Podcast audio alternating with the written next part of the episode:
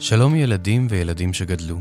אני תום בייקין אוחיון, ואת הסיפורים האלו כתבתי בשבילכם. מבין דפי הספר מציץ אלינו עולם המזמין את כל מי שפותח אותו לצאת למסע הרפתקאות. כמו חלום שכולם יכולים לחלום יחד. ההגדה שלנו היום תוביל אותנו בעקבות סיפור אחד, שהתחיל קטן קטן, והלך וגדל וגדל עד שנהיה לאגדה. לסיפור מהסוג הזה קוראים רומן. זהו סיפור שיש בו כל כך הרבה פרטים שהוא כבר עולם בפני עצמו. אומנות הסיפור היא אחת האומנויות העתיקות ביותר. דורות רבים העבירו לילדיהם סיפורים שאספו, כאלו שהיו באמת, וכאלו שבדו מדמיונם. סיפורים על שדים ועל דרקונים, על נסיכים יפים, לוחמות אמיצות, או מוסקיטרים שיצאו להגן על הממלכה. הסיפורים עברו מפה לאוזן סביב מדורה או כוס תה. כולם חיכו לסיפורים האלו. אבל כיוון שרוב האנשים לא ידעו לקרוא ולכתוב, הרבה סיפורים, כמו הרבה חלומות, היו ואינם. בתקופה שבה התחילו להדפיס ספרים וסיפורים הפכו לדבר שכל אחד יכול לקרוא, חי סופר צעיר שחלם לכתוב רומן. סיפור שיישאר לנצח. אלכסנדר ידע שהוא אוהב לכתוב, אז כמו כל מספר סיפורים טוב, הוא החליט היכן הסיפור שלו יתחיל. מה שהוא לא הצליח לדמיין, הוא היכן כל זה ייגמר.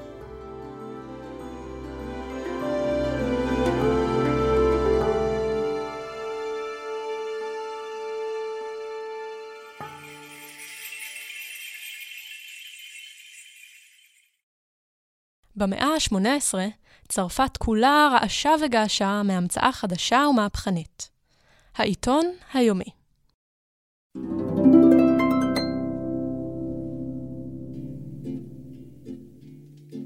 אמנם היו קיימים עיתונים לפני כן, אבל אלה היו בעיקר כתבי עת לאנשים רציניים מאוד, שבדרך כלל גם הכילו כתבות ומאמרים משעממים במיוחד. אם לא די בכך, הם היו מודפסים במהדורות מוגבלות, והיו יקרים מאוד לקורא הפשוט. אבל כל זה השתנה בתקופה שבה סיפורנו התחיל. המכונות החדשות החלו לייצר עיתונים במחיר נמוך מספיק ובכמות גדולה מספיק, כך שהפכו לנגישים לכל מי שרק רצה להתעדכן בענייני היום, או סתם לתת לעיניו לנוח על מילים יפות. מנהלי העיתונים רצו שכמה שיותר אנשים יקראו דווקא את העיתונים שלהם, אבל הייתה להם בעיה גדולה. מה ייכתב בעיתונים האלה? חדשות? רכילות? מי ירצה לקרוא רק חדשות ורכילות?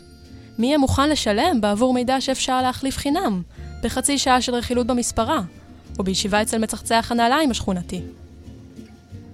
למנהל עיתון אחד היה רעיון מצוין. סיפורים בהמשכים. העיתון יעסיק סופר שיפרסם בכל שבוע פרק חדש מהרומן שלו. בדרך זו, הקוראים שיאהבו את הסיפור וירצו לעקוב ולגלות כיצד עלילת הרומן מתפתחת, לא יוכלו שלא לקנות את העיתון החדש בכל שבוע. לצורך משימה זו, הוא בחר להעסיק מחזאי צעיר ואלמוני בשם אלכסנדר דימה. כמו כל סופר אי פעם, אלכסנדר דימה שמח מאוד לקבל משרה קבועה שתשלם לו בשביל שפשוט יכתוב. אך הוא לא ידע כמה עבודתו החדשה תדרוש ממנו. לכתוב רומן בהמשכים זה לא דבר פשוט כלל. צריך לבחור סיפור מעניין, ולבנות את הדמויות המופיעות בו.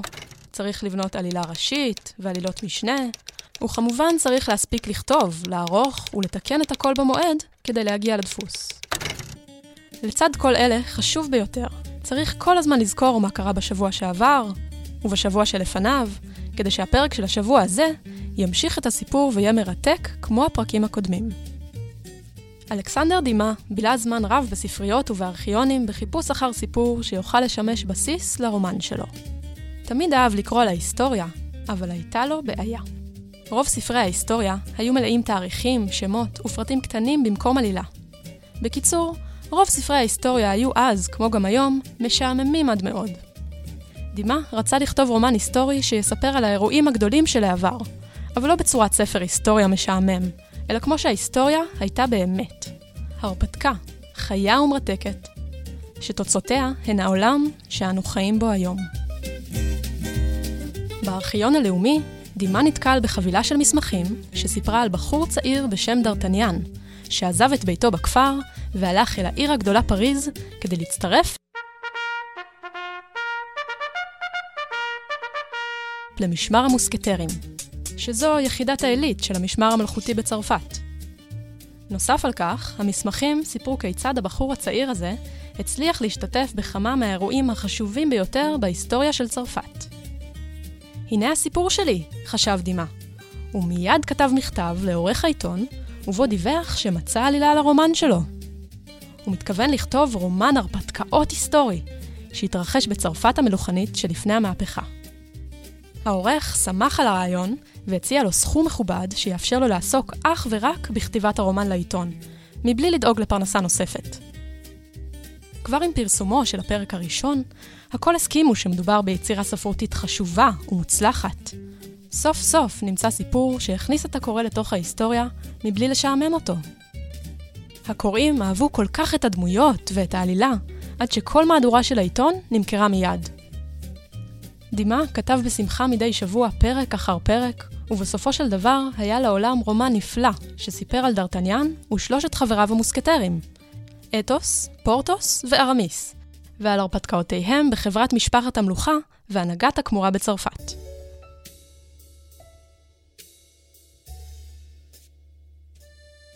עייף ומרוצה, דימה ביקש לצאת לחופשה ולחגוג את הצלחת הרומן שלו. השתגעת? אמר לו עורך העיתון. הסיפור עוד לא גמור, הקהל שלך רוצה עוד. כדי לחזק את טענתו, הראה לו חבילות של מכתבי קוראים שדרשו שהסיפור יימשך. לא הייתה לדימה ברירה, אלא להיענות לדרישת הקהל. הוא המשיך את הסיפור של דרטניאן ושלושת חבריו המוסקטרים, עד שסיים רומן עב כרס בשלושה כרכים, וקרא לו שלושת המוסקטרים. עד היום רומן זה הוא אחד מספרי ההרפתקאות הנפלאים ביותר בעולם. איתו הפך אלכסנדר דימה לכוכב גדול בצרפת ובעולם כולו. עכשיו, אמר דימה לעורך העיתון, אני יכול סוף סוף לצאת לחופשה קצרה. מה פתאום השיב לו העורך? הוא פתח לפניו שקים על גבי שקים של מכתבים מאנשים מכל רחבי צרפת, שסיפרו על אהבתם הרבה לשלושת המוסקטרים ודרשו מדימה שהסיפור לא ייגמר. שוב, לא הייתה לדימה ברירה. הוא התיישב לכתוב רומן המשך לסיפור, וקרא לו מקץ עשרים שנה. רומן על המוסקטרים כשהיו כבר אנשים בוגרים. גם לספר זה הייתה הצלחה אדירה, וגם אחריו הקהל לא הרשה לו להפסיק.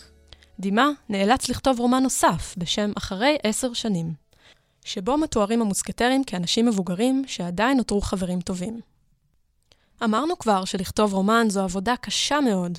עתה נסו לדמיין כמה קשה היא עבודת הכתיבה של שלושה רומנים בזה אחר זה.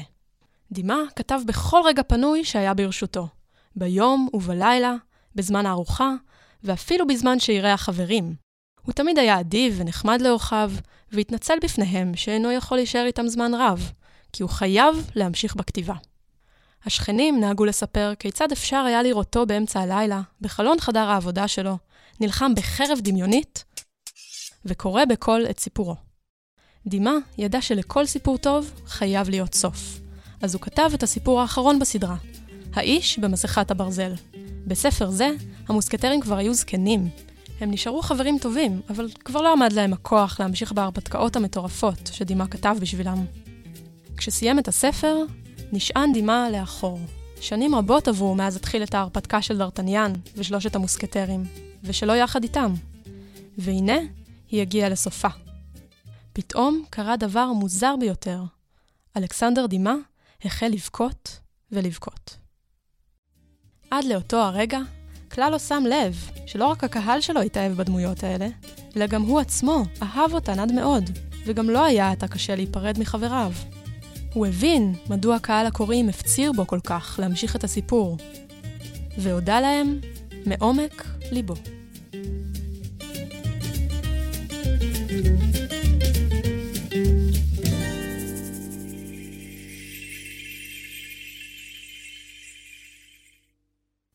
שלושת המוסקיטרים הוא אחד הספרים האהובים ביותר. לא רק בגלל הסיפור המוצלח שהוא מספר, אלא בזכות חוויית קריאה שהיא הרפתקה שלא נגמרת. דימה גילה לאט לאט מי הן הדמויות שלו, מה הן אוהבות ומה חשוב להן, וברא בעזרתן עולם. בסוף הוא נקשר אליהן, כיוון שהן הפכו לחלק מהחיים שלו. מאיפה סיפורים באים לעולם? יש מישהו סביבכם שהייתם רוצים לכתוב עליו סיפור? אולי מישהו שאתם אוהבים במיוחד? רצינו להזכיר שאנחנו, באגדות אמיתיות, אוהבים יצירה. בין אם זה סיפור שכתבתם או ציור, נשמח אם תשלחו אלינו את מה שהכנתם, ואנחנו נפרסם בעמוד הפייסבוק שלנו. מלבד האגדה הזו, עוד אגדות שהיו באמת תוכלו למצוא בפודקאסט שלנו, אגדות אמיתיות. למשל, אגדה על ילדה חכמה שהחליטה שהיא רוצה לדעת הכל, אפילו מה זה אלוהים. או על זמר שהצליח כנגד כל הסיכויים. אם אהבתם את האגדות שלנו ונשארתם עם טעם של עוד, אתם מוזמנים להיכנס לאתר של הוצאת פנק ולרכוש לכם עותק של הספר הראשון של אגדות אמיתיות. הפודקאסט נולד ונערך ברשת הפודקאסטים העצמאית שלג. את האגדה הזו קראה עבורכם יעל בר דרור, וביים עמרי בן דור. אני, תום בייקין אוחיון. אני רוצה להזמין אתכם להירשם לפודקאסט שלנו כאן באפליקציה, לשלוח אלינו תגובה או לעקוב אחרינו בדף הפייסבוק. ככה נוכל לעדכן אתכם בכל פעם שתצא אגדה חדשה. ואם רק תסתכלו טוב טוב, תראו שכל אחת ואחד מכם הוא כבר גיבור של אגדה.